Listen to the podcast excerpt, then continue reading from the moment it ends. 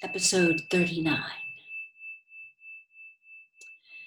They had continued to stroll slowly down the corridor, but now O'Brien halted. With the curious, disarming friendliness that he always managed to put into the gesture, he resettled his spectacles on his nose. Then he went on.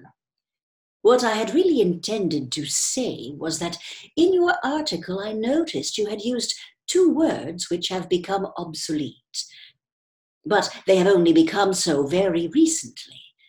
Have you seen the 10th edition of the Newspeak Dictionary? No, said Winston. I, I didn't think it had been issued yet. We are still using the ninth in the records department. The 10th edition is not due to appear for some months, I believe, but a few advance copies have been circulated. I have one myself, it might interest you to look at it, perhaps. Very much so, said Winston, immediately seeing where this tended. Some of the new developments are most ingenious. The reduction in the number of verbs, that is the point that will appeal to you, I think. Let me see. Shall I send a messenger to you with the dictionary? But I am afraid I invariably forget anything of that kind. Perhaps you could pick it up at my flat at some time that suited you. Wait, let me give you my address. They were standing in front of a telescreen. Somewhat absent mindedly, O'Brien felt two of his pockets and then produced a small leather covered notebook and a gold ink pencil. Immediately beneath the telescreen, in such a position that anyone who was watching at the other end of the instrument could read what he was writing. He scribbled the address, tore out the page, and handed it to Winston. I am usually at home in the evenings, he said. If not, my servant will give you the dictionary. He was gone, leaving Winston holding the scrap of paper, which this time there was no need to conceal. Nevertheless, he carefully memorized what was written on it and some hours later dropped it into the memory hole along with a mass of other papers. They had been talking to one another for a couple of minutes at the most. There was only one meaning that the episode could possibly have. It had been a contrived way of letting Winston know O'Brien's address. This was necessary because Except by direct enquiry, it was never possible to discover where anyone lived.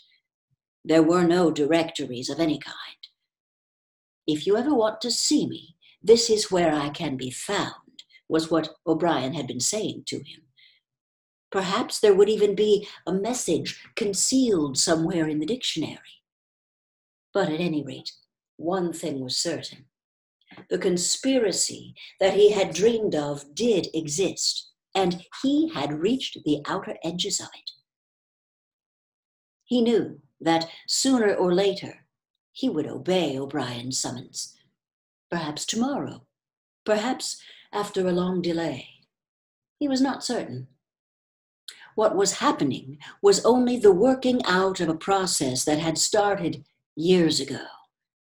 The first step had been a secret, involuntary thought the second had been the opening of the diary.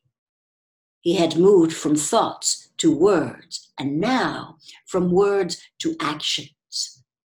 The last step was something that would happen in the ministry of love. He had accepted it. The end was contained in the beginning. But it was frightening, or more exactly, it was like a foretaste of death like being a little less alive. Even while he was speaking to O'Brien, when the meaning of the words had sunk in, a chilly, shuddering feeling had taken possession of his body. He had the sensation of stepping into the dampness of a grave, and it was not much better because he had always known that the grave was there and waiting for him. End of chapter 6. Part 2, Chapter 7. Winston had woken up with his eyes full of tears. Julia rolled sleepily against him, murmuring something that might have been, What's the matter? I dreamt, he began, and stopped short. It was too complex to be put into words.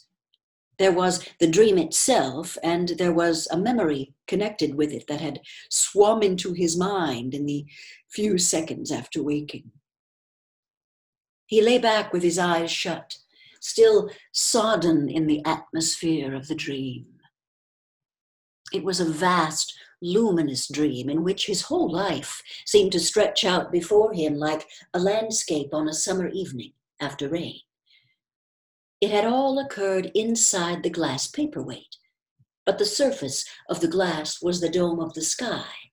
And inside the dome, everything was flooded with clear, soft light in which one could see into interminable distances. The dream had also been comprehended by, indeed, in some sense, it had consisted in a gesture of the arm made by his mother, and made again 30 years later by the Jewish woman he had seen on the news film, trying to shelter the small boy from the bullets before the helicopter blew them both to pieces. Do you know, he said, that until this moment, I believed I had murdered my mother? Why did you murder her? said Julia, almost asleep. I didn't murder her. Not physically. In the dream, he remembered his last glimpse of his mother, and within a few moments of waking, the cluster of small events surrounding it had all come back. It was a memory that he must have deliberately pushed out of his consciousness over many years. He was not certain of the date, but he could not have been less than 10 years old possibly 12, when it had happened. His father had disappeared some time earlier. How much earlier he could not remember. He remembered better the rackety, uneasy circumstances of the time. The periodic panics about air raids and the sheltering in tube stations, the piles of rubble everywhere, the unintelligible proclamations posted at street corners, the gangs of youth in shirts all the same color. The enormous queues outside the bakeries, the intermittent machine gun fire in the distance. Above all, the fact that there was never enough to eat. He remembered long afternoons spent with other boys in scrounging round dustbins and rubbish heaps, picking out the ribs of cabbage leaves, potato peelings, sometimes even scraps of stale bread crust from which they carefully scraped away the cinders. And also, in waiting for the passing of trucks which traveled over a certain route and were known to carry cattle feed, and which, when they jolted over the bad patches in the road, sometimes spilt a few fragments of oil cake.